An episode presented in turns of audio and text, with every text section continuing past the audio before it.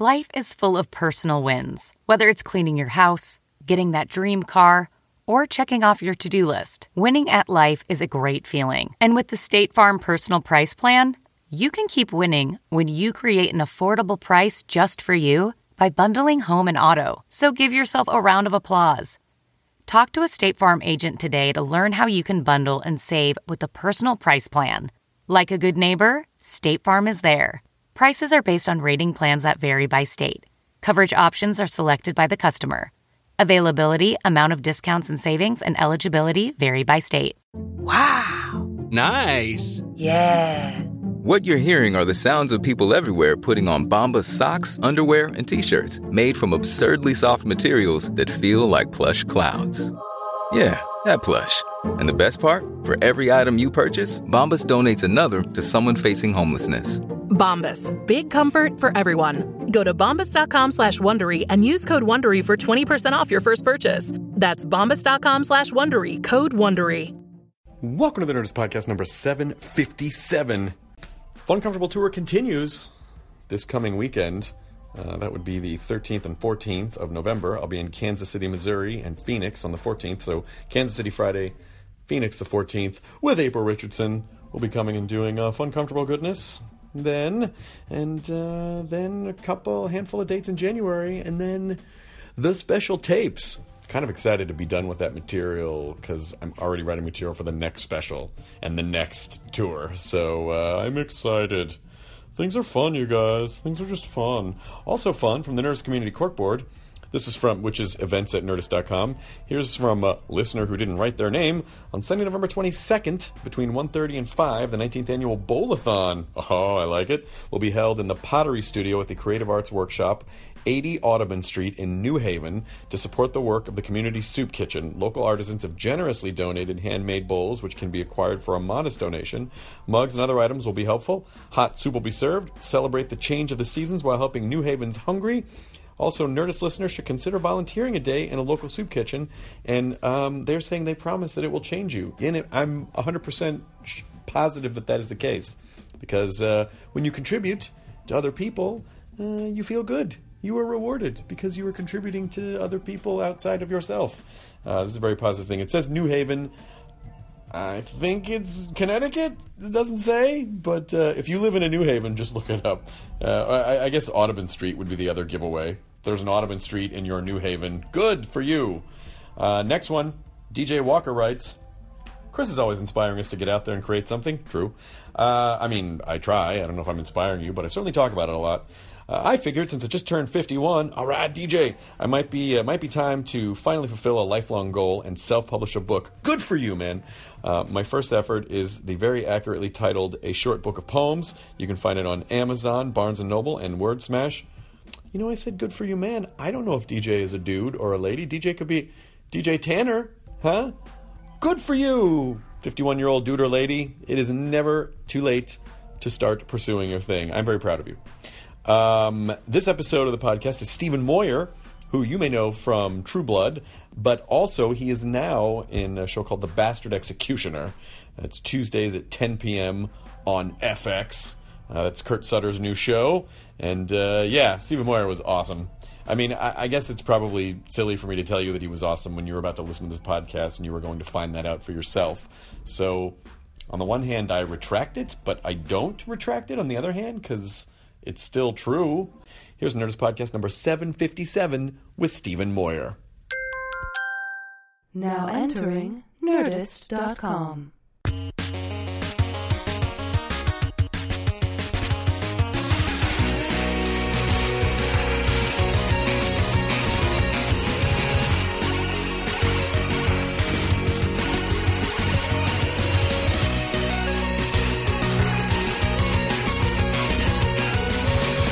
I gotta go to Cardiff because that's where they moved the Doctor Who museum to. That's exactly where it is. Yeah, it used to be in uh, like West Kensington or something, and then they they moved it to, and I went to it there. Uh, and then they, uh, it was really amazing because they, I don't know, they gave me a private tour of it, which I thought would be rad. Until I got into the TARDIS control room, which was clearly an event designed for 50 people, and she still had to stand there and, and go, it, will anyone here save us from this threat? Like, because other people are supposed to come in and reach in and move all the TARDIS, so I had to walk around by my. It was so sad.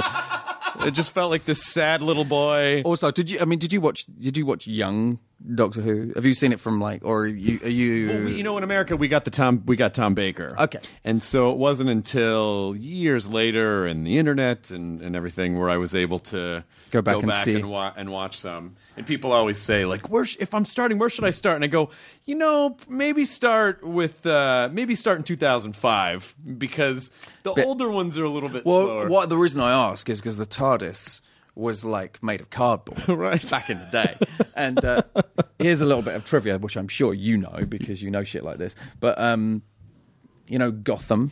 Yep. You know that Sean Pertwee, who plays Alfred, His father was John. John Pertwee. Yes.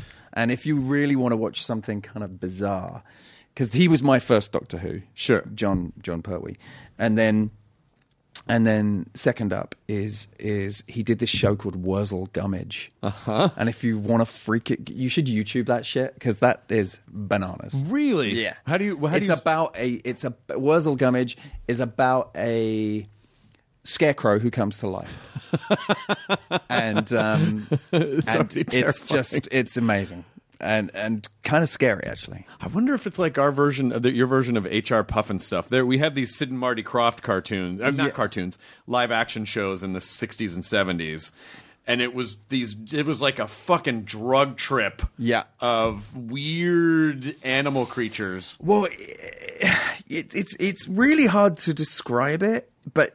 But he, he would, he would, he would he kind of have all these things going on, and he used to speak like this a little bit, and, and then, and do you guys watch Sherlock? Yeah, yes, oh, okay, Okay, so in Sherlock, Mrs. Higgins, what's the bit- what's the the lady who who who who's the she's their landlady, Yeah. kind of. Yeah, uh, what's her name?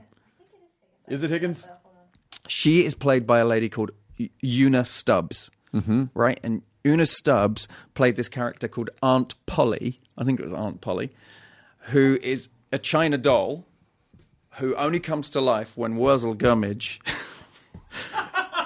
sees her. I am d- definitely going to watch this show. and that was Una Stubbs. and that, and you said Sean was was this- Sean's dad. Oh, John was in that. John Yeah. was was Wurzel Gummidge. Oh my god, that's amazing. Uh, You know, the, people who had I mean, uh, the, the the idea is your favorite doctor is usually the one that you saw when you were a kid. Yeah. So you I did know, like Tom Baker. a lot of a lot of people like Tom. You know, he w- he was the iconic one that we had over here, and Yeah. then you know it wasn't until I don't know, I guess maybe 15 years ago. Have you seen like the Chris Eccleston? Oh yeah, version? yeah, yeah, yeah. Eccleston and Tennant and Matt and and Capaldi right now is amazing. Baldy, and yeah. uh, I like Smithy a lot. I thought Smith is great. They're all great. They're all great. They They're all their own thing, aren't they? they are all their own thing and Yeah. that's what's so they each bring a different side Yeah. what a brilliant idea to we can keep Have you the show seen going forever Have you seen Capaldi do? Uh, did you see the thick of it? Oh i saw pieces of the my thing of God. it and that he was in that is unbelievable. I told him one of my favorite things I've ever heard on a show was the first episode of The Thick of It when he goes, uh, "That one over like a marzipan dildo." Yeah. marzipan dildo. Yeah. What an amazing that! What an amazing That's Armando- chunk of that's dialogue. Armando Armando Iannucci. Yeah. Yeah. I mean, it's and also amazing that. He could go from that to playing what is ostensibly a younger person show in Britain. Here, Yeah. it's everyone watches Yeah. it, but Yeah.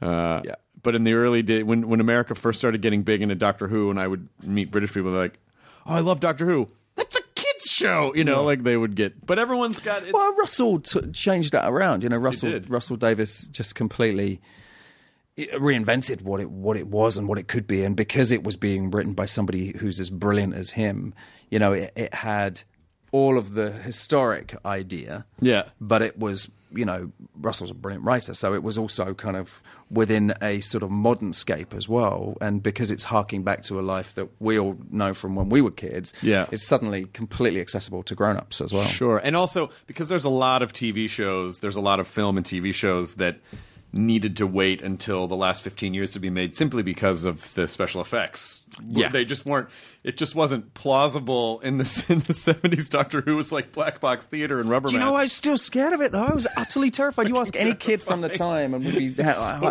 terrifying. hiding behind bloody pillows. and it's so hilarious that you're scared of a Dalek that can't go upstairs. Yeah. But all you need to do is go upstairs Yeah. and you're free. well, yeah, and then you know, in general, genius, isn't it? In general, you can outrun a zombie. I mean, depending Yeah. on who's writing the zombie lore, but in You general, can't un- outrun hot zombies at Halloween, though. No, no, they will chase you down. Isn't hot the idea of a hot zombie just hilarious? I mean, it is pretty amazing that Halloween equals let's make everything fuckable. Yeah, Yeah, no, I, I was Everything. talking about this last week. You know, it's like uh, uh, this this this moment where your kid goes from being cute Minnie Mouse to stripper Minnie Mouse, you know, and and it happens way too early. I'll take a lap dance. No, you won't. yeah. You're gonna take the treat, That's honey. missing is there's this one like weird adult Disney. They could make it even That would be creepier. awesome. It would be awesome. Oh, did, well, did you hear about Dismal Land? No. you, you didn't hear about Dismal Land? no. Are you kidding me? Oh wait, is Banksy's this the- thing? Oh, Yes, yes, yes, yes, yes, yes. Banksy's. Yeah. I God, didn't- it was For some reason, I didn't know that's what. Did you see it? I was there. Yeah, I went. Yeah, it was amazing. It was amazing. It was amazing. J- Who's Banksy? Is it a dude or a bunch of dudes or You a can bunch of find out. ladies? If or- you really want to know, you can find out in about 17 seconds, I just I, I- depending on how quick your fingers are, as it were. but is it to be believed? Well, I, I think I think I don't want to know though. I don't I know either. exactly who it is, but I don't want to. Oh, you don't wanna I don't know. want to go down that rabbit hole because I want to just think that it just happens. It's sort of the magic of it. Yeah. like the magic of it is what makes it special Yeah. and what makes it interesting. I mean, it's uh, Have we started, by the way? Oh yeah, we started ages ago. you know, I, it's great. I'm so all- all the stuff that I loved when I was growing up, and this is sort of the the overtaking of nerd culture into the supposition of pop culture being taken over by nerd culture. Discuss.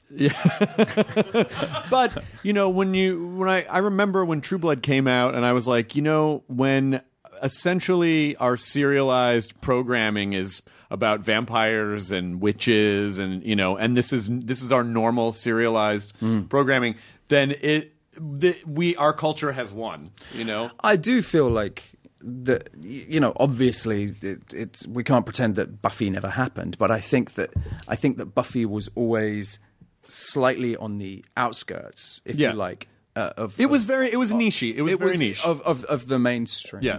and and and yet when uh, True Blood came along, it kind of was completely mainstream. Yeah. and, and Alan created this thing that that normal people who would never have watched a genre show were were were what that they, they would watch. And this is matt myra he's on the podcast hey Matt. You know, Matt, we just started a little bit early. Matt actually got here exactly on Uh, time. Matt's on time. Matt Myra, we, we, we don't have to talk about it too much. This guy just got back from his honeymoon. I did. Matt, yeah, it was congratulations. lovely. You owe me. You Thank got a wedding ring. I haven't You got a ring and everything. A ring. You got a ring. He's You got don't have a ring. Mine's Yeah. coming next year. That's right. Yep. Yeah, Oh, boy. That's right. It happens. It does happen. But I, we were just talking. I was talking about True Blood, and one of my one of the things that always made me feel like complete, eh, like oh, this is Comic Con, was getting into the elevators at the Hilton Bayfront and seeing wall to wall True Blood.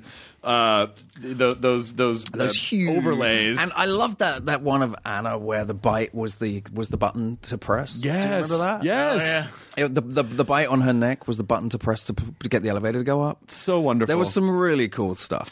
You know that show. I loved that show because it was so. It, I, I feel like that show went through so many different journeys.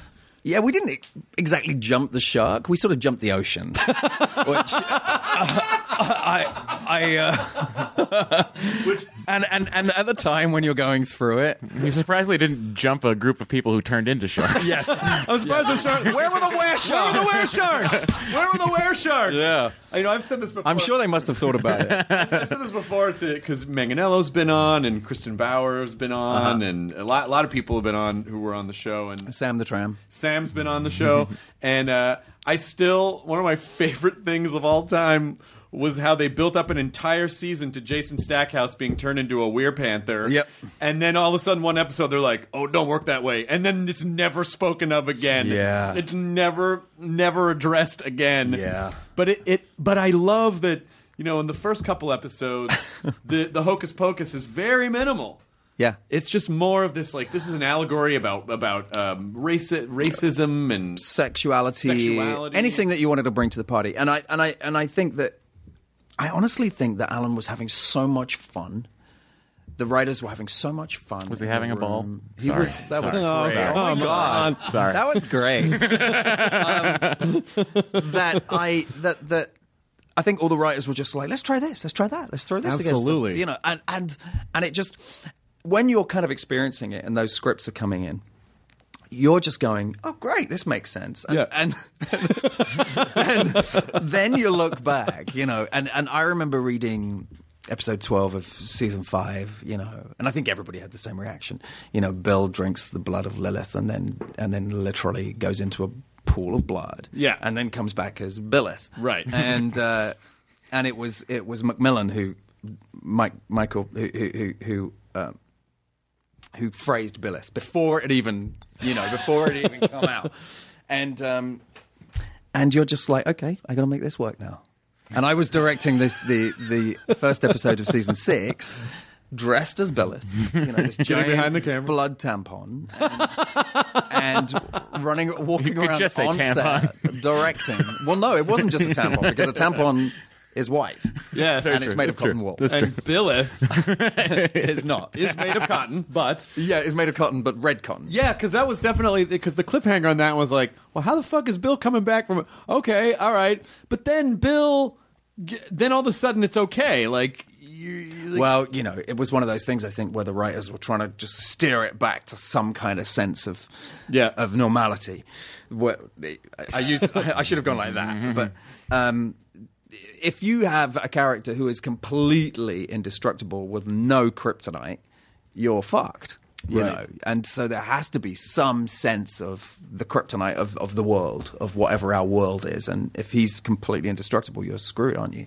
yeah, I was I, I was friends with one of the girls who was one of the blood sirens or whatever. They- Yeah. she was like, oh yeah, we gotta put on these crazy merkins, you Yeah. know, to do these to do these scenes. Yeah. They're just like strapping on the merkins and walking around in Yeah, blood. there were more merkins in our trailer. there was, there's just rows of them. It was, it was unbelievable. And the and and and Bridget, um, amazing makeup head of head of makeup, who was also um, on Buffy for eight years. oh, awesome!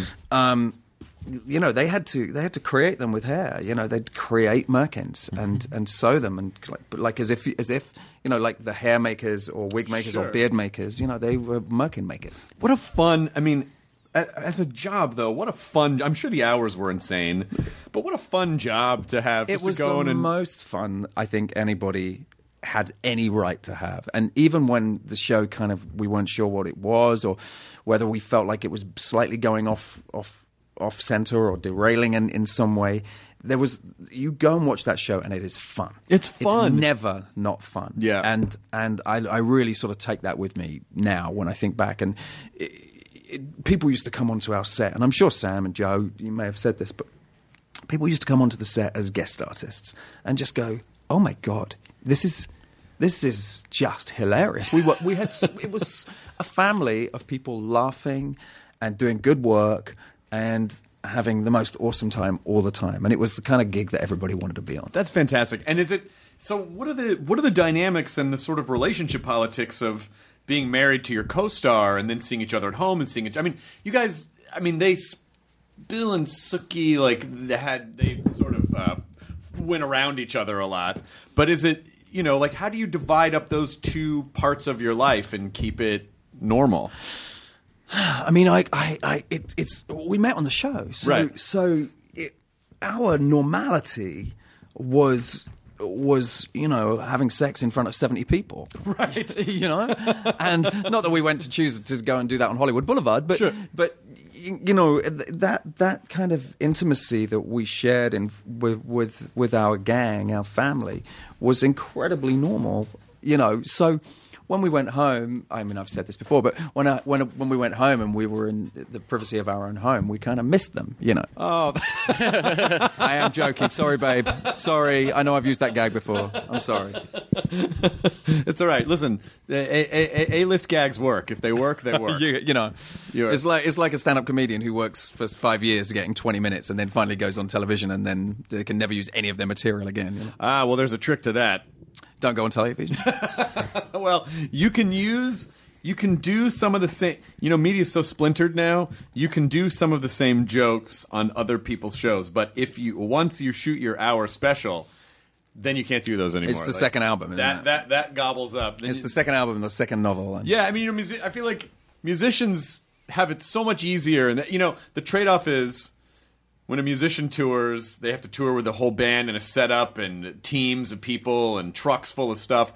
Comedian can just walk on stage. the The trade-off is that once a musician writes a good song, they can fucking play that song forever. Yeah. and when a comedian That's writes a true. good joke. You can't that's keep it. doing the joke. You can't keep doing the joke over and over again. Do So- the joke. Rarely does that happen. No. There's like, it there- does have your Monty Python. Monty Python get to do the same things a lot. Of course, of course, Right. because that's such a you know to see the parrot sketch or to see you Yeah. know spam spam exit ba- Yeah. to see that stuff over and over again. It's it's amazing to see them do it live, but with, with like a joke with like stand up jokes, it's No, it's people tough. people have not a lot of patience for. I already saw that. Why am I Yeah. paying for this? Yeah. You know. Yeah. Then Pretend it's a song. Where were you when you heard it the first time? Have you ever done? Yeah, have you ever? You p- guys have probably seen sitcoms being shot. The very Oh, first, yeah. the very first TV I ever did was was I did two years on a sitcom in, in England, and uh, and sometimes a gag won't work, you know, or for, for for whatever reason the camera didn't make it across at the right time, and and you you have to do the line again, and and. You've got somebody out front going, okay, now you're going to laugh as this was the first time you've seen it. And seven times later, you've got this audience going, ha, ha, Mm-hmm. with this deadpan faces, you know. You're saying to the producers, "Can we use the laugh from the first time Yeah. over the shot?" And that's that exactly worked?" what yeah, they do. Oh. Of course. Or they just open the can, you know. I always, I The always say literal this- can. I always say this to British television actors that I feel like, you know, you, that you never like. Do you ever feel like you have job security on British television because they will just do something for six episodes and then it, and then go, well, that's it. I, I think it's a good question. I, and I, I'd be interested to know what they say to you because I think that one of the dif- one of the differences is at home is we, however far we get in our career, we absolutely never believe we're ever going to work again, and that is not something that I've come across in, in in American actors. There's this sort of confidence about them that, you know, we as soon as you're done, we think it's done, and and there's you, you know it's it, it's like going back to square one. Right. I still believe it. I still have that sense, and and I think it's one of the reasons that that English actors. I think it's one of the reasons that directors like working with English actors because they're so fucking happy to be there. Sure. because it's like their first job. Sure. every time. or or it's why you see people like Michael Caine occasionally take a weird role. You're like, why do you do that? And then he's like, oh well, I'm I got afraid- offered it. Yeah, yeah, I got offered it. I mean, I got, I, got- I mean, I get offered work. What if I don't get offered work anymore? Yeah, Mike, Michael Parkinson famously said to Michael Caine, "You know, th- there's the there's the, there's the good films, then th- there's the bad films, and then there's the swarm, which is heinous." And he said, "My wife wanted a swimming pool that year." There you go. And Oh, there you go. What do I mean? you know, That's the answer. I think American performers feel that too. I just think that we're more full of shit. I don't know. I feel like there's more of you sounded a- like Ron Burgundy then. stay classy. I think it's I think it is a false you know, I don't know. I think there is a little bit of a, a false, mean Americans bravado? Of unearned With a confidence? braggadocio? What are you talking about? I mean, some of the time, maybe. I don't know. What are we talking about here?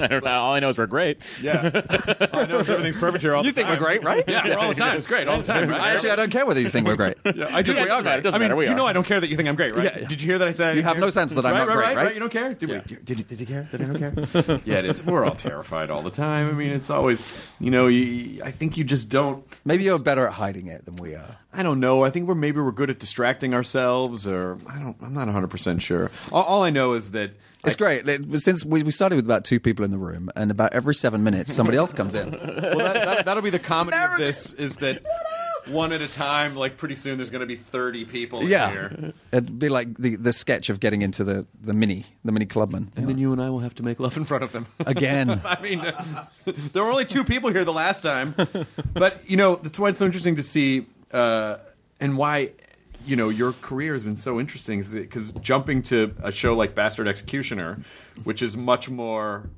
I mean that's m- that's much more intense. Yes. I mean True Blood had its intensity, of Yeah, course. yeah. But this is a very this is a very intense, you know, a- and I would say loosely based on the Welsh Rebellion. Would you say? Yeah, yeah. th- th- There's there's when Kurt started creating this thing, he, he was completely working within an English context, and they went on location scouts.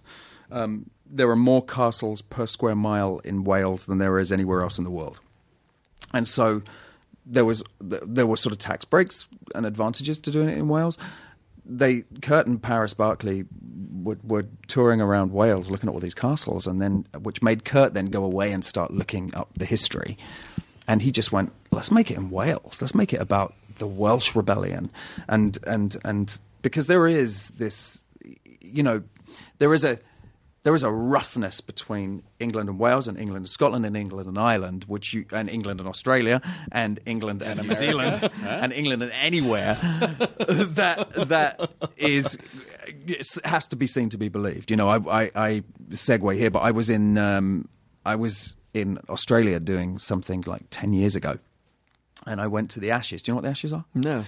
Uh, since like the 1850s, Australia have been playing England at cricket every two years, and it's in Australia one, one year, and then you know two years later it's in England, and it, it goes across. And it's called the Ashes, and it's a five-match series, and it's massive in our culture.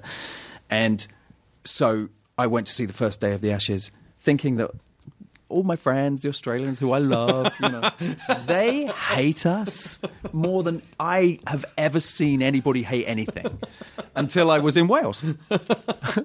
and and I love the Welsh, they hate us, you know. And it's like it, it's a really interesting thing. It's like if England get knocked out of the Rugby World Cup as they just did, my my diversion will go to Wales because Wales are still in it. Scotland is still in it. So let's support them the Welsh or the Scots or the Australians or the New Zealanders will support anybody rather It doesn't sound reciprocal at all. I, a friend of mine, I was I was doing a I was doing a TV show in, in Scotland during the I think it was the, I think it was the '98 World Cup football now soccer, and England were playing Argentina, and it was the semi final or the quarter final I think it's semi, and I get taken into this pub that night by a Scottish friend, and he's got his coat done up. you Oh, know. no. And I walk in, I'm the only English, I know I'm going to be the only English guy there. Every single person in the pub, including the barman, including the security, all had Argentina tops. Oh. Everybody. Everybody. The whole of Scotland basically turns out and, you know, You can get fucking murdered. yeah. Like it's intense. Reese Ifans once, I, I did a job with Reese 25 years ago, and he once took me to this pub in Carnarvon, and he said, This is a Welsh heartland pub. You're not going to speak at all tonight. Don't even open your mouth. You're mute, you're mute. So I just got splattered at the bar, and I was like his mute friend. and I just got kept gi- gi- being given beer. Keep quiet. Could you fake the Welsh accent? They hear it. I've got better at it, and I really, I really don't want to do it No, now. you don't have to do it now. I um, one of the worst auditions I ever did was doing Welsh, and and uh, with a director that I absolutely adored, who said, "You can do Welsh, you can do anything. Come and do you know this thing," and uh, give me something to read. Uh, here, what do you, Give me something to read. We have no written words. Anything. Everyone's rifling for their. Quick, a book. Okay, this is uh, You're your- reading from Felicia Day's book. You're never You're never weird weird on the internet. Okay, so. All right, so boy, oh, what? what- this is gonna be so bad. Okay, uh, so I just gotta, I just gotta get myself into it. All right, all right, boy, all right. Uh, nothing got friendly. it's terrible already. I can't even do my my impression badly because I've been away for like two days and I've lost it. And all my Welsh friends were going, actually, it's getting better. You know, your Welsh is getting better. Hang on. Uh, You've got to think of a word to get you into it. All right, let's think of Matthew Reese, all right? Nothing got friendlier between us after that, but he showed us me like an MMA fighter again, and I never. And it goes within, Gandhi? within about 17 words, it is Gandhi. And, and and I was sitting in this audition, sweating bullets like a, like a racehorse, and, and, and Carl was going, "Go on, you can do it, you can do it." And I and I and I did my line, and, and I literally got to about the se- seventh word, and had turned into an, an you know an Indian rickshaw driver, and and I just went, "Thank you," and I got up and I walked out. It's the shortest and worst audition I've ever had. Did you talk to the director afterwards? Like, He was like, "Come back and have another go." I was like, "No, you're good. Try it You're again all with right." less vowels this time. It was awful. And uh, and I, if I if I spend anywhere for any time, I can usually get an accent. The wo- the hardest one is Geordie, Newcastle, and um, I was working this doing this gig in in Newcastle, and uh, and I'd said to this guy Gavin Kitchen, who is a wonderful, lovely, lovely actor, and I said to him, "How can I get the Geordie accent? It's really, really tough, and it's notoriously the toughest in in the English dialect." And um, he said, "I'll teach you a phrase that my nan." you know, said when I was last home with her. This is something that she said to me, and it goes like this. It goes, "Eow, Gavin, I was stuck in that doctor's surgery for three hours, and they didn't even think to give us a cup of tea. I was spitting feathers." There's, it's so, it goes in so many weird, unpredictable places. Big- and and and there's there, and so that the little phrase is, "Eow, Gavin." E is like, "Hey, Yeah. uh, Gavin." Um, I was stuck in the doctor's surgery for three hours, Mm-hmm. and they didn't even think to give us a cup of tea. I was spitting feathers, right? Angry. I was spitting feathers. Yeah, like oh, I'm so my mouth's so dry from shouting that I'm spitting feathers. Well, It's- maybe maybe it was literal, and that's why she was in surgery. They were trying to. figure that's out- right. They were trying to work out why all the feathers were in Yeah, the back of her she'd throat. swallowed a goose. Yeah. or, uh, Yeah. which is something that Oh, well, that's an interesting thing. I never thought of that. never even had a cup of tea to wash it down. But I worked out that the way to get into Geordie, right, is and and you can sort of do it. It's kind of got this like weird sort of thing like that. And I'm I'm not pretending I'm great at it, but I, it, I'm not bad at it. Is you just say Winona Ryder,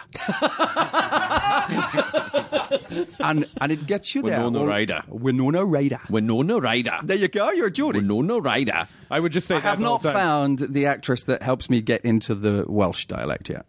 Uh, oh, fuck! I don't know. Raquel Welch? No, Oh, that was genius. That was genius.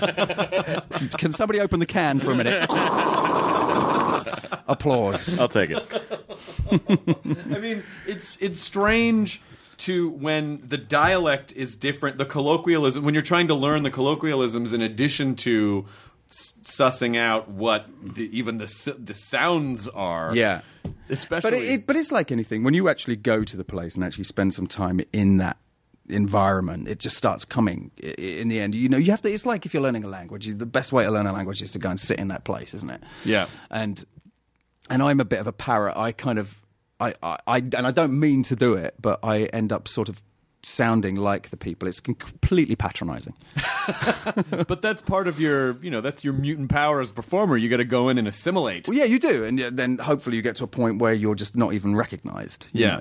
know. I mean, in any way, you're just part of the fabric of the place. I remember, I remember, uh, I don't know, maybe like 97, 96, 97, I went to the Fringe Festival. Oh, it's And great, isn't it, in was Edinburgh? amazing. And, uh, but, you know, I went to see a Scottish, Scottish comic. And I, not only did I not really understand what he was saying, Yeah.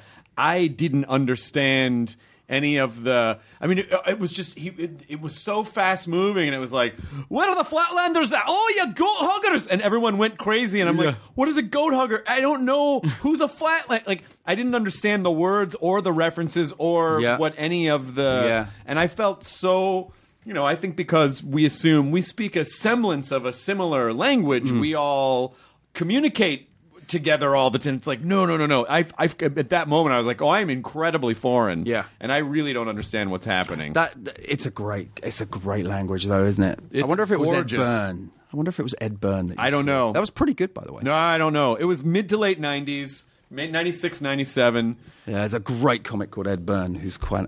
He's actually become slightly to make himself sort of understood. There's a slightly like s- you know he's become a little bit softer over the years. it's a little bit nicer now, you know. Who did I see? I saw Daniel. Um, Daniel Kitson. Kitson, I was going to say Dan I Kitson. saw yeah. Daniel Kitson, I think, in a very, if I'm remembering correctly, in a really small little Yeah. tiny theater. He's a genius. He was brilliant.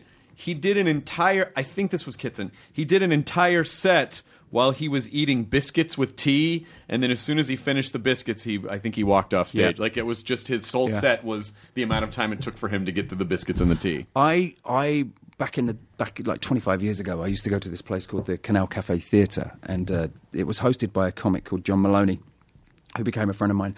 And people used to go and try stuff out there.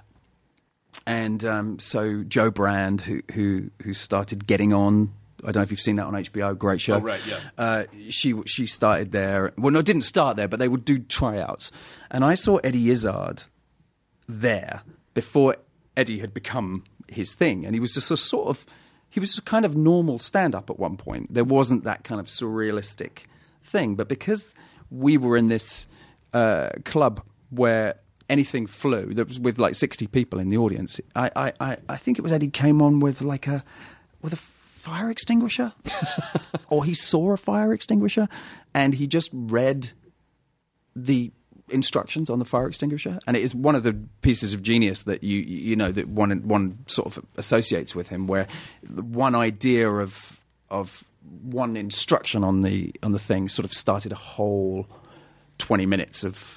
I wonder if that means that if you went to so you know, and it just and it just flew, and and seeing that genesis of him becoming who he was, Yeah. was just extraordinary because he didn't start that way. But and finding- people would people would come to that club and fail, but it was a really warm crowd, so they'd kind of come awa- come back the following week and try something else, and because of the the sixty people who wanted it to work. It, it sort of would become where everybody's like generously kind of lifting them Well, up it's all that you know. It all it all depends on the deal that you make with the audience. If the audience Yeah. understands the deal, if they understand this is an experimental place, they're going to be cooler about Yeah. trying stuff. If you go to a regular club and people are having to buy two drink minimums, Yeah. and they're you know they expect they expect solid written jokes, or they don't. Yeah. They get very. It's, it's sort of like. You know, they're, they're customers at a department store, and you better have the thing they're looking for, or Yeah. you're going to fucking hear about it. Yeah. But it- it's so great to watch, to be around comedy long enough to see when someone finds their thing, like, oh my god, I saw that Yeah, happen. that that that feeling of yeah. because it is it is a relationship that's. There's a, have formed. you ever seen a guy called Boothby Graffo? No. Boothby came on with a, a, a- an alarm clock one day, and and just put the alarm clock on and said, "Right, you've got ten minutes." And he said, "You know, the inside of a, an alarm clock." He'd, and he'd never done this before. It was just like he talked about the inner workings of the alarm clock, and as soon as the alarm went off, he walked off, and it was brilliant. That's fantastic. It was so funny and and just brilliantly inventive, and yeah, I love that. I, I, I'm I'm so in awe of that. The balls to go and do something like that, you know. just But to you try. could. John Maloney used to do this thing with the A to Z, which is, uh, you know, it was the how to get around London, mm-hmm. and he'd he'd he'd open it up and pick a road, and go right. How we how are we going to get to this road then from where we are now? It goes. Uh, in, I have to go to page sixty four now. Hang on a minute. And he built this whole thing around, and every week he would do. Where should we go this week? Oh, that's It's fantastic. just brilliant, and he'd talk about things that happen on the road on the way there. You know.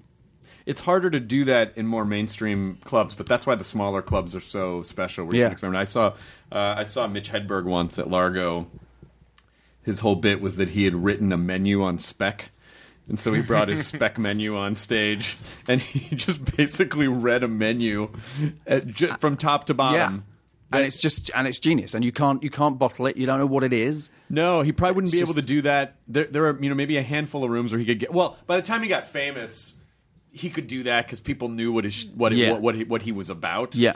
But before that, there's only a handful of rooms where you can really do weird stuff like that, and, and people are on board. Otherwise, you lose them, and then the people are like. Why are you reading his menu? You know, like they don't. You know, like fucking just go with it. I Yeah. think some audiences don't understand that if they just give ten percent, the reward is Yeah. enormous. Absolutely. You just got to. Did you do you do a lot of live theater stuff? Yeah. And what Did I is- do it or did I go to it? No, do you go? Do you do a lot of theater currently? I I I had about eighteen years off, and uh, and I did some a couple of years ago, and I'm planning to do some again. What's your favorite part about it? What's your favorite part about doing live theater? None of it. oh, that's my favorite bit of it. None of it. Uh, no, no. I, I grew I grew up doing theatre, and I absolutely it was my it was the thing that made me it, it, the most visceral kind of feeling that I've probably have ever had in my life was experiences on stage, and and I there is something about that heartbeat that you know the, when you're when you're in the in the moment of walking on and then your heartbeat slows down again and you realize that you're in the place that you're supposed to be that's that's a joyous moment and there's a there is also a moment as well where the fear and it's the same moment but it's where the fear suddenly becomes instead of the camera looking at you, you're looking back out again Yeah. somehow, and and and you're not worried about the next whatever happens next. It's a it's a it's an incredible feeling, and and and again, difficult to bottle.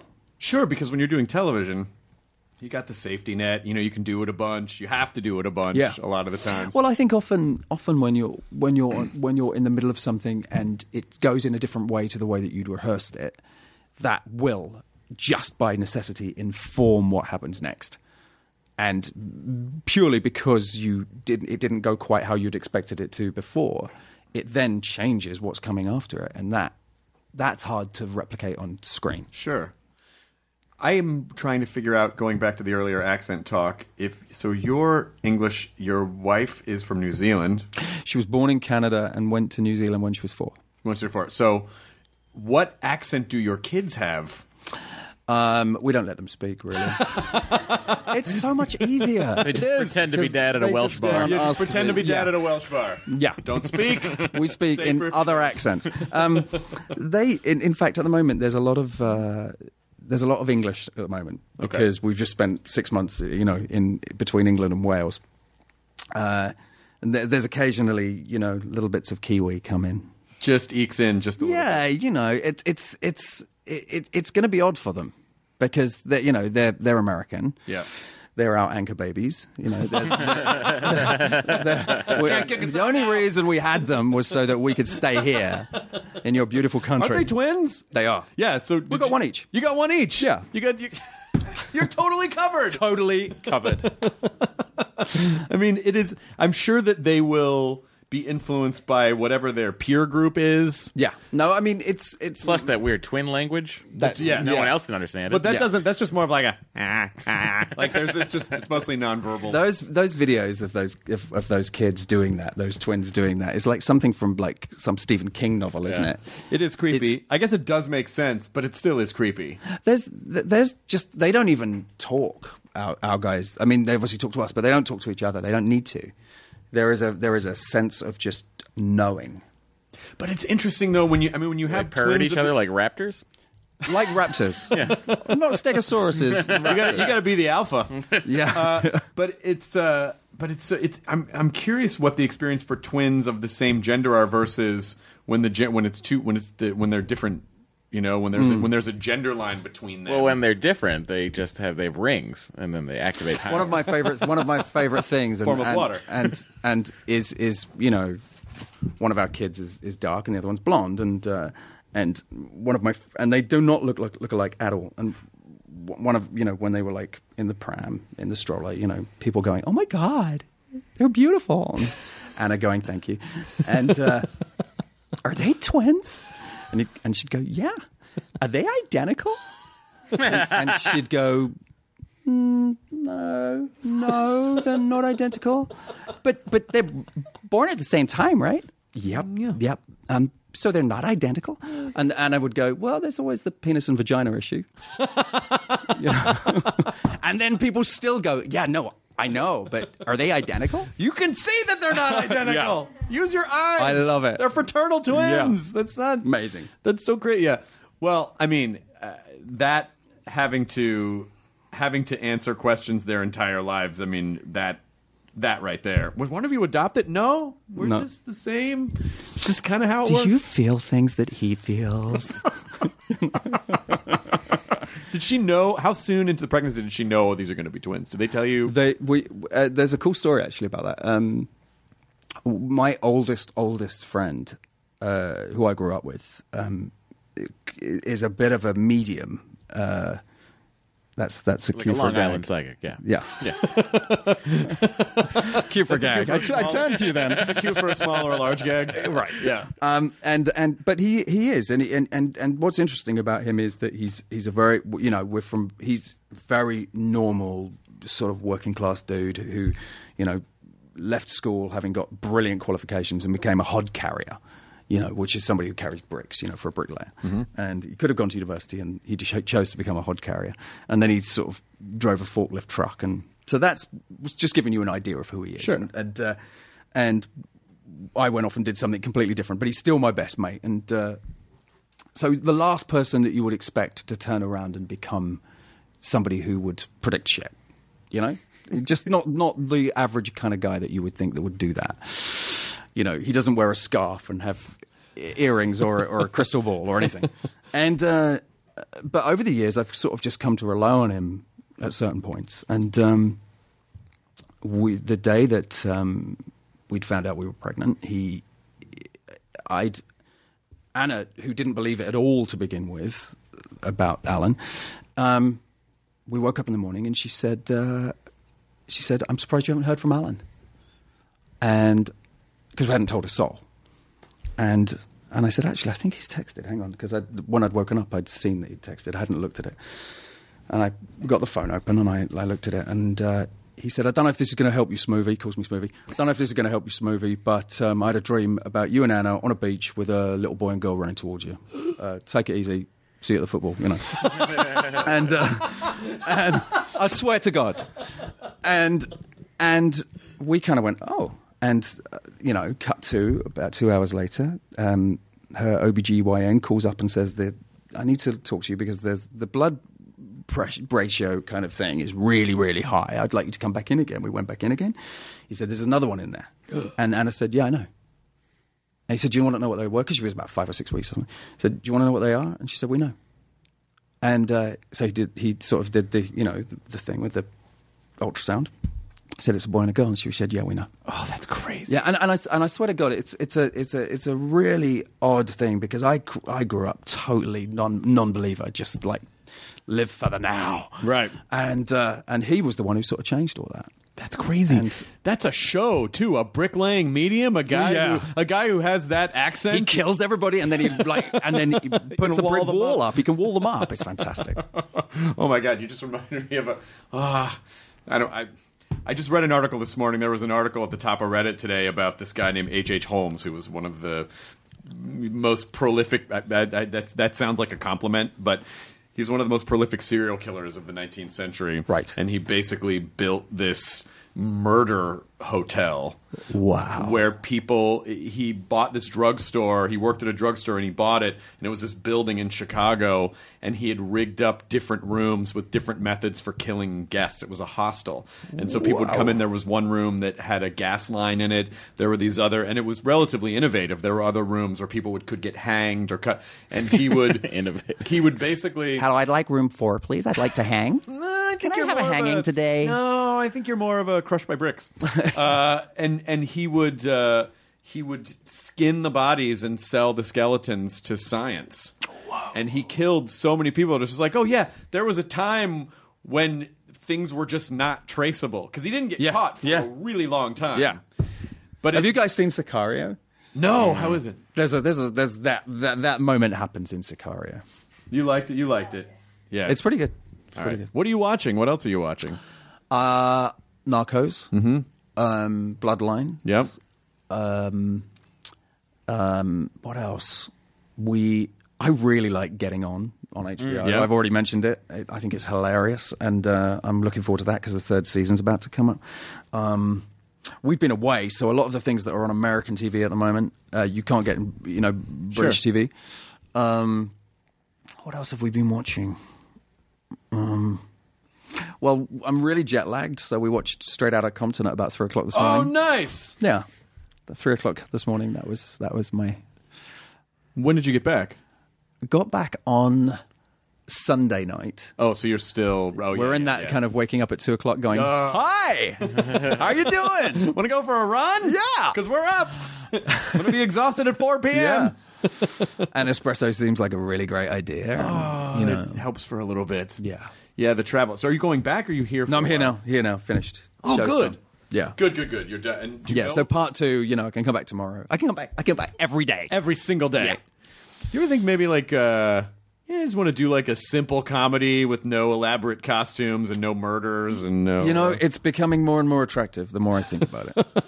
uh, but you know, the the chance it- we had an an incredible time in Wales. It's it, it, the whole family were together. I took the dogs to to Wales as well, and and we had this little cottage in a beautiful little village, and it was completely idyllic. So, if if we're lucky enough to get a pickup, I'll be very happy to go back there again. Oh, that's cool.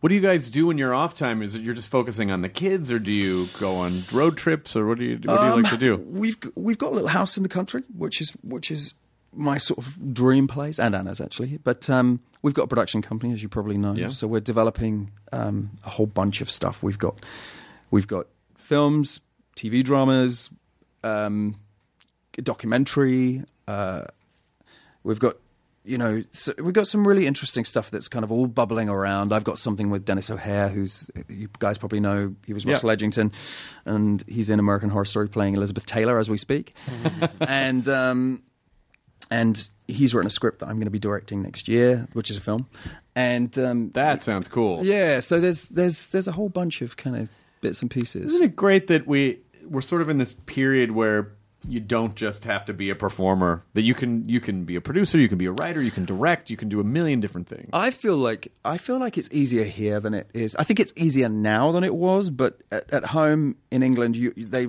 everybody really you, they really like to pigeonhole you, and I do think it's changing. You know, so if you're an actor, you're an actor. If you if you decide to write something or you decide to direct something, it's all like, oh, uh, c- uh, who does she think she is? You know, and and and now it's becoming more and more sort of acceptable. to- to- feathers. yeah, I'm spitting feathers.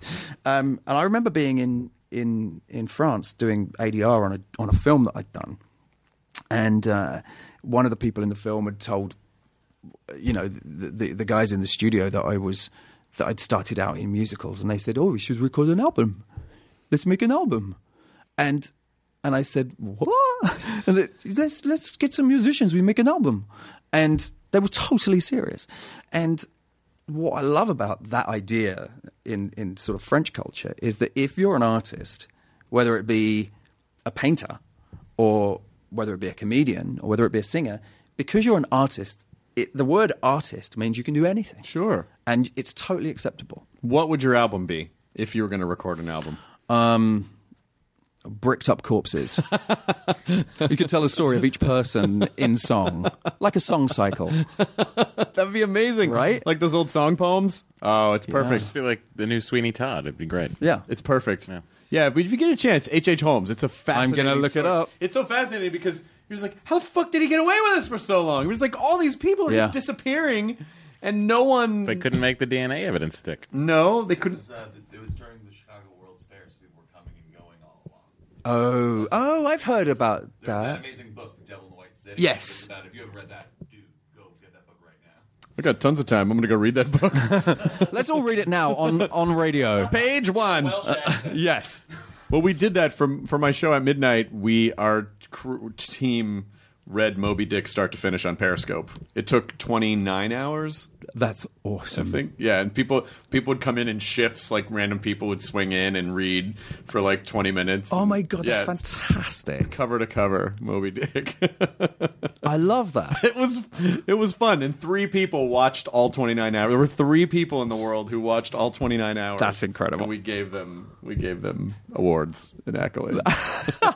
That's what's so strange. I mean, That's art, baby. it's hard. Come on, it's like it's like the the Andy Kaufman uh, Yeah. you know thing. But are you are you guys active? Are you on social media at all? We Much? are. We joined um, about a year ago, I guess, maybe a little bit longer than that now.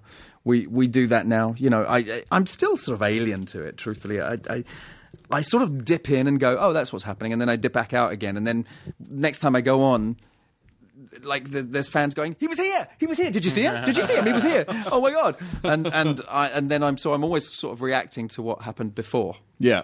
you know Yeah. I, I don't quite understand i think the very first time that i turned it on i was so overwhelmed by the by the so and so's following you so and so's following you so and so's following you and i'd given my like normal email address Right. and it just was so i just turned all notifications off That's wise. and and and now it's a little bit more it's a little more manageable. Well, your kids, they're only they must be what three or four? yeah. three. They, I, I'd say within a year or so, they're going to start. oh I, they're all over it and my i've got older kids as well and you know we're surrounded by it i i, I love it but i i, I think uh, my problem is that i'm a total addict so i'm playing this game called 2048 at the moment that has is just completely taken my life over Is that So- like threes? yes mm-hmm. and um and it, it took my life over. So I, I have to. I just can't do it. If I spend any time doing that, I don't do anything else. For how and long? that's the same with Twitter and Instagram. And it's you know I love photography, but I, but if I, you know, the cool thing with Instagram is like if you find somebody a photographer that you like, and then look who look at who they follow. Right. So then suddenly you're down this rabbit hole of cool street photography or whatever it is. And then your kids haven't eaten in three days. What kids? You know? it's like the kids have disappeared completely. He looks really thin. Who? I don't. Look at these pictures. Daddy's busy. Yes, I, it's like it's amazing, isn't it? I, it's really hard once you sort of go down it because it's it's just endless. Well, it does play into the innate need we as humans have to distract ourselves from things. Yes. And it when you go somewhere where it's not as readily available, it takes a couple of days to shake it off, but when you do, then you go, "Oh, this was this isn't so bad. Oh, this feels Oh, this is what it this is what pioneers felt like, even though it isn't really. This is what pioneers Look, felt I just like. walked to the store. Yeah, oh. and I didn't photograph it. Right, exactly. It's like I feel like Scott of the Antarctic. our version of, our version of pioneers is like I went to Whole Foods and I bought tomatoes And I didn't take a photograph of one tomato. I know you'd have to grow your own food and contend with weather and invaders, but uh, I think as a pioneer, you're the invader. you are the invader. Yeah, in a way, you are. You are, A little social conscience there for you. you are the parasite. Well, you don't know. This Take ain't that. our country. Take that, America.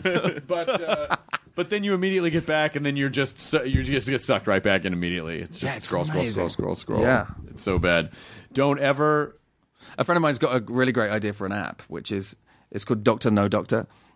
you take a picture of if like if you get a scratch or if you hurt yourself, you take a picture of it and you put it up, and then you, you ask it's doctor or no doctor, and people come back and you know it's like literally swipe left for doctor, swipe right for no doctor, and after about an hour, you work out whether you need to go to the doctor. or not. By the way, if you feel dizzy in died that in that time, hour. go to the doctor. Yeah, the app hasn't told me what to do. exactly. Uh, I think there is. I think there are apps where you can chat with a doctor and send them pictures. I'm sure of, there of is. stuff. Have you seen Sit or Squat? No. Sit or Squat's great. It's it's it's an app of every single toilet in America, so that when you're when you're in a you know like you're going on a, on a, on a freeway and you're Yeah. dying to go to the toilet, you go on to sit or squat, and, and, and it, it works like a like a Google map, and it will tell you every single toilet's rated, and there's a picture of each toilet. There's a So Google there's dumps. a photograph of the toilet and how dirty it is, and it's rated on, on the filth factor, which is why it's called sit or squat. that is fantastic. Genius, right? What if they could take the picture on a bad day? Yeah. Uh, what if they? yeah, after the guy, you know, hasn't filled in his f- thing on the side of the door saying I was here. He hasn't. He hasn't done his check, so it just looks like a car crash. And uh, and maybe you don't know. You don't know what. Yeah. What if the quality control on Sitter Squad is? Uh, that's a Now I good gotta- idea. Now I got to download that as soon as I'm done talking. This I got to download. it. I do not like. I'm not a good public restroomer. I'm not a good public restroomer. Can you not do it at home? Do you have to do it at home? I well The sitting aspect of it? Yes, yes, and my fiance preferably is not. Your imaginary fiance. Shut up! She's real. She's just in Canada, okay? uh, she preferably is not in the. As a matter of fact, oh man, we were in a hotel last week, and uh, nature had a plan. Yeah. that I was had to deal with. You had your own little chaos theory.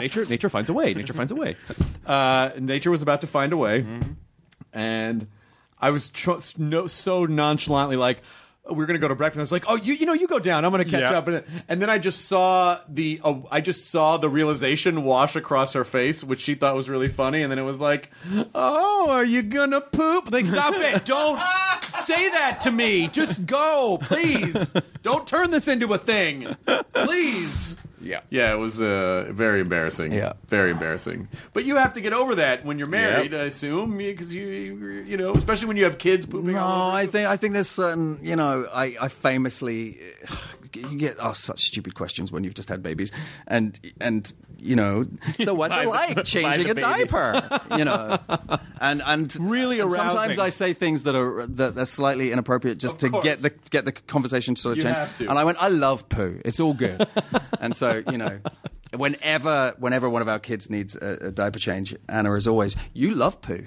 It says in People magazine, so you can change the. Honey, I was fucking being thing. sarcastic. Yeah. I, that meant you love poo. No, you love poo. But I think there's certain aspects of, of relationships that, that you know that that stay apart. I think that's good. Yeah. I think that's good. I have a friend who's born. I don't make her change my diapers if, if it's what I'm saying. you need to change your own diaper. Yeah. Any grown man needs to change his own diaper. and That's how it is. mum, mum. I call my mum in England to get her to fly over and do it. I've seen those. There was a really weird fetish show on. It was a. It was like a real sex when HBO. I don't know if they're still doing those, but Sure, you do. I don't know. I don't know. We always watched Real Sex, thinking like, "Oh yeah," and then you're like, "Oh, Real Sex is not. A, eh, I don't want to see that." Because there was basically always just like hippies in the woods trying to make each other have orgasms through telepathy, and you're like, "All right, well, that's not- German swingers. yeah. But uh, yeah, there was one, and it was this old German woman had found this German guy in his mid 40s to basically, it was infantilism. Like, uh, to. Dre- he basically pretended to be a baby, and she took care of this old Yep. German woman. Yep. And I, but what they never explained, which I think was the most important question, was how the fuck did these people find each other? Because this was in the '90s, so it wasn't like there Yeah. wasn't just an internet that they could go find each other. There's on. a lot of notice ad. boards. Yeah. outside retirement homes. and she would change his diapers and he would cry and she would Yeah, and there was something so that's kind of like my marriage. you just lie there and cry until she sorts it out. Yeah. All right, I'll, okay. It's the last time. Stevie, It's the last come time. on. Come on now. What are we doing? what are we What have we said? I don't know. but what are you uh, what is your favorite part about being a dad? What do you what do you what do you look forward to the most with your kids? Um, I don't know. They're uh, they're so funny. There's it's there's nothing funnier than your own kids. It's not funny. It may not be funny to anyone else, but there's just so those it's beautiful moments where they do something that is new to them, new to you. You know, it's it's it's it's it's finding I don't know elements of what of yourself from when you were young, I suppose. Right. That they m- really represent and and show you again, and just that kind of joy in life and and and.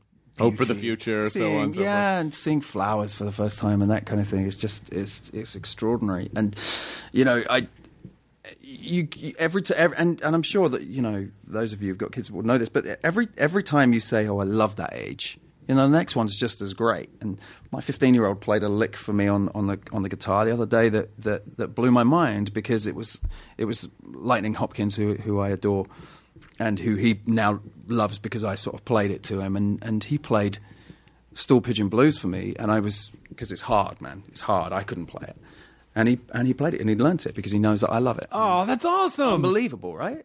And you and you kind of it, it takes you back a bit. It takes you aback because there's there's elements in it that you never expected, and it's, I think it's the surprises that I made you. yeah you're What mine. Hitler's parents felt too. Surprises. It's all surprise. He was a huge Lightning Hopkins fan. little known fact. But he would just paint bad paintings of Lightning Hopkins. Yeah. Got kicked out of art school. Yeah. Whole thing. My favorite thing about the whole uh, "Would you kill Baby Hitler" thing that New York Times was it New York Times Magazine? Was that who it was? A couple weeks ago, New York. I think it was New York Times. Ma- Let's say it's New York Times Magazine. They posted a poll on Twitter: Would you kill Baby Hitler? Would you, if you had the opportunity, would you go back and kill Baby Hitler? It was huge. It trended for days. but you wouldn't know it was Baby Hitler, would you? Well, if you if you knew with your knowledge, say I think that the, sup- the you're supposing that you know who Baby Hitler is, you can go back in time. You have the opportunity. And one person had the most perfect answer where they just said. Uh, I would kidnap him and raise him in a loving environment. Like, why was, why was murdering? Like, uh, maybe we just change his environment and Yeah. show him a different life. And why do we have to fucking murder him? such a strange, such a strange thing. That'll be your next fascination is polls on Twitter. You can create polls where people vote yes or no. I did one for uh, which show has the greater sexual tension, Property Brothers or American Pickers. that's really really good. and I had 2,000 votes.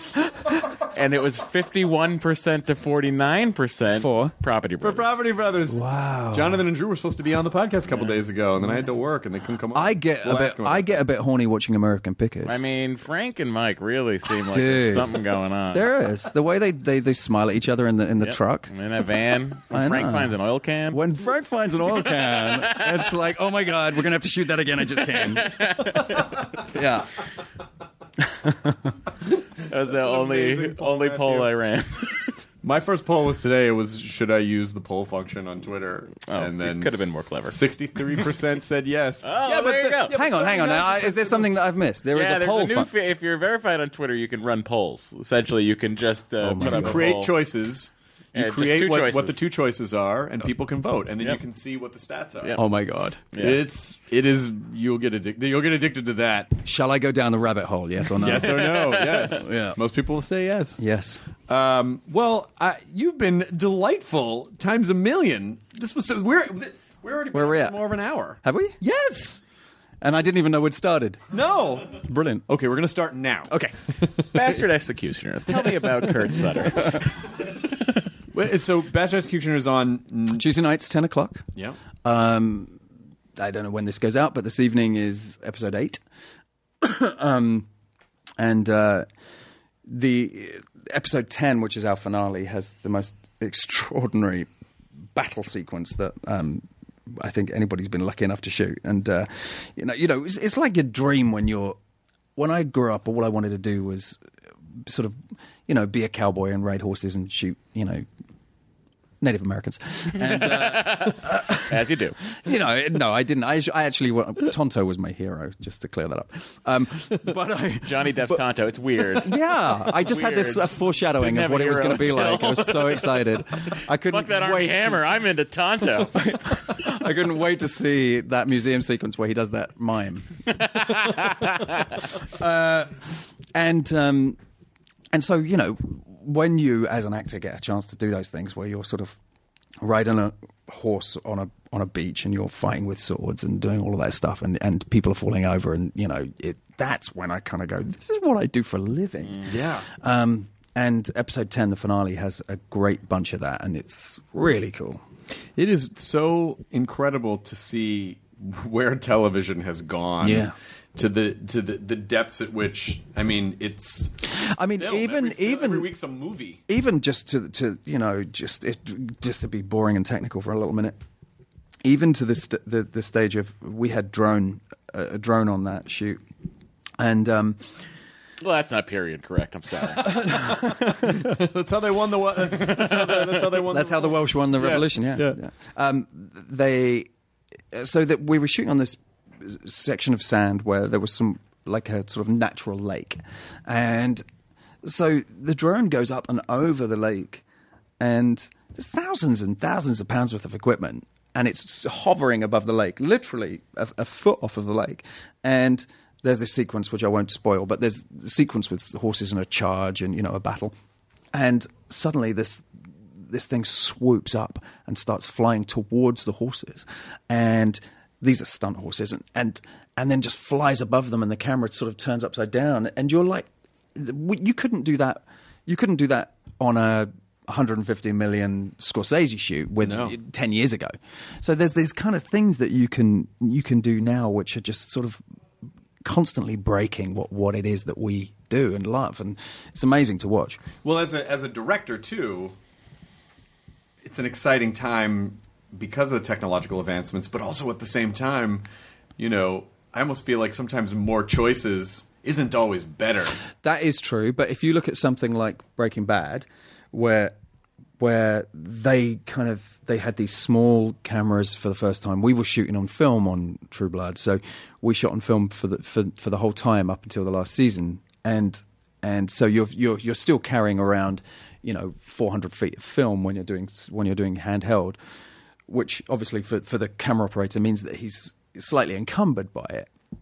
Whereas now, you know, we were using this thing called the Red Dragon. You'll probably know what a red camera is. The Red Dragon is like 65k. So, so the amount of image that is in one thousandth of a frame is more than is in you know a, a, one piece of film. So you can do stuff that is extraordinary and it's this big.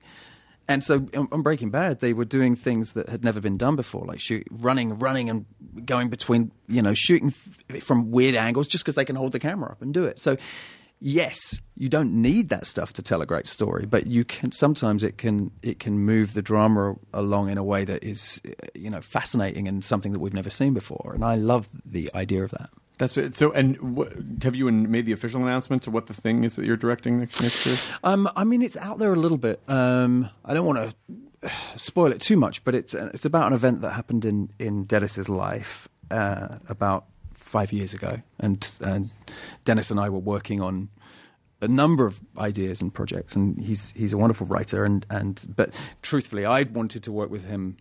I knew that I wanted to direct him in my first feature. I was directing him in season five of True Blood, just watching him, and he's he's miraculous, and you know he brings everybody's game up in whatever job he's doing. He kind of brings the level up to a sort of different uh, strata, and um, and this event happened in his life, and we were working on something else, and he told me the story of this event, and I kind of went, I think that's the film, and. Six weeks later, he sent me a script and it was on my doorstep, and we've been working on it ever since. He's such a spectacular actor too. That guy just there's no he really does everything. He really does every type of role. There's no one No.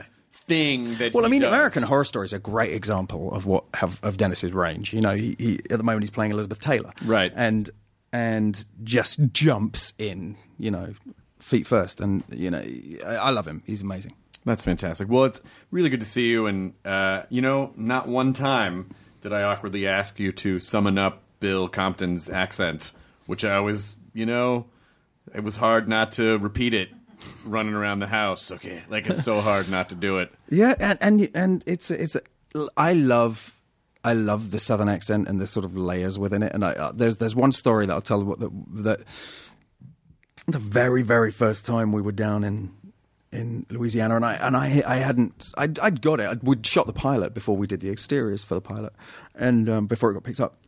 And then we all went down to Louisiana to shoot the shoot, shoot them, and I'd I'd already done some work on it and what I wanted it to sound like. And Anna and I uh, and a couple of the other actors were having lunch at the, at the Hilton in Shreveport, and and I was sitting sort of watching these guys behind the counter, the food counter. We were the only people in there. And then this bus turned up. And we saw this bus turn up in the driveway of the Hilton and like 50 people come out. And this is mime, so it's not going to play very well on podcast. but but but basically this this guy's like looking at this magazine really slowly, licking his finger. And he does the slowest double take I've ever seen. He he sort of senses something going on over there and he looks over he sees 50 people getting off the bus. He turns back to the page and then goes. and the speed with which it happened, which was uh, 30 seconds, was was so amazing. And then and that's where you realize that this kind of there's no hurry. No. So so what it means is that when you're doing an accent like that, you can just luxuriate in the joy of every word, you know. draw and that- it out. And it's it's kind of incredible to sort of have that. Yeah, the Brits are good at the southern accents. Mm. A lot of a lot of the Brits come over and they uh, they they tackle the southern accent beautifully. I feel like there are other I'm, I'm sensing that it's going to go that, that they don't they don't do some of the other ones very well. No, no, they're just the- you know, it's I think in as much as the American ear can only hear so much you know, you know with the regionalism. in- Yes. i- you you know what's what. I think most Americans hear, you know, Irish, Scottish and then this generalized English accent which is Yeah. probably closest to like a London accent Yeah, or a, that's true. Or, That's or, true. or or or a Pashi kind of a Yeah. "Oh, yes, I'm evil. You Can know? you tell the difference though? I mean, I'm really interested to know. Can you t- t- tell the difference between somebody who you know who speaks very well like that, and then somebody who talks like that? Totally. you can because Yes. some people can't. Yeah. Some Right. people don't hear it. Right. and you know the difference, and that's like obviously a very extreme version of, of like You just got to somebody- show him a Guy Ritchie movie and like, here are the various Yes. flavors Yes. of what you're going to see here. Yeah. But when you start getting really granular in terms of, you know, you can probably hear, oh, a person from this part of London sounds a bit different than a person from. and it really is like Pygmalion. and I like, think like we wouldn't be My able to Fair detect Lady. that. You can literally do it road by road. Yeah. And a, and a friend of mine was saying the other day that they can't that they uh, a Hispanic friend who can't watch Narcos because all the accents are wrong. Oh, of course. Yeah, because they're wrong. It's a Colombian playing a Mexican guy. Oh wow. Yeah, And they and, they ca- it just doesn't sound right. It's it's wrong. Oh wow. Yeah, that would drive you- Plus, but- they'd probably be speaking Spanish. Well, they are. What? You just showed yourself Uh, up. That's it- not right. Some of some of the accents that I think are a little bit, you know, there's like uh you know, Michigan, Wisconsin, you know, Michigan's different than Wisconsin, which is a little bit different than Chicago, which is, you know, then there's a general Midwest accent. It's so much easier when you actually have a specific place. Right. Because the generic American accent that that that is the sort of homogenized American accent, unless unless the character's got something to pin something on the character, it's really hard to make that sound anything. Well, yeah, because I think now the general American accent is a real dipshit sounding like, oh my gosh, I mean, I talk like this and everything's upspeak. Like Yeah. when I hear when I hear people from Australia or But that's a character. Yes. So so I so that's something to to to to, to hang your thing on because Right. immediately I can just start doing that, you know, and we're ordering Chilean sea bass, and and and so Don't get any on your yoga pants. Yeah. An arugula? yeah, it's the best. Arugula always It just helps me cleans get you there. out. It totally just cleans Yeah. you out. It is the It best. flushes my pipes. Do you want some juice? We'll get some juice. We'll go on a juice. We'll get on a juice. My lawyer's a cleanse. Jews. What? No. I'm sorry? No. Oh. No, a Jew. Not. th- Dif- different type You of wanna get cleanse. some Jews, right? Different type of cleanse. Thank you. Why do those jokes always crack you up? I know you're a Jew. That's just made funny. All right, good. We did it. Thank you. Thank you so much. Excellent. Enjoy your burrito, everyone. Steven Moyer! Open the can. Or Steven Moyer. Did they say Moyer in French? uh, No, I've never heard that. okay, all right. I'm backing away slowly. Yeah. Seems I've done the equivalent of drifting into an Indian accent. backing away. I thank you. Now leaving Nerdist.com. Enjoy your burrito. Enhance your listening experience with Wondery Plus. Enjoy ad-free listening, exclusive content, binges, and more. Join Wondery Plus in the Wondery app or on Apple Podcasts.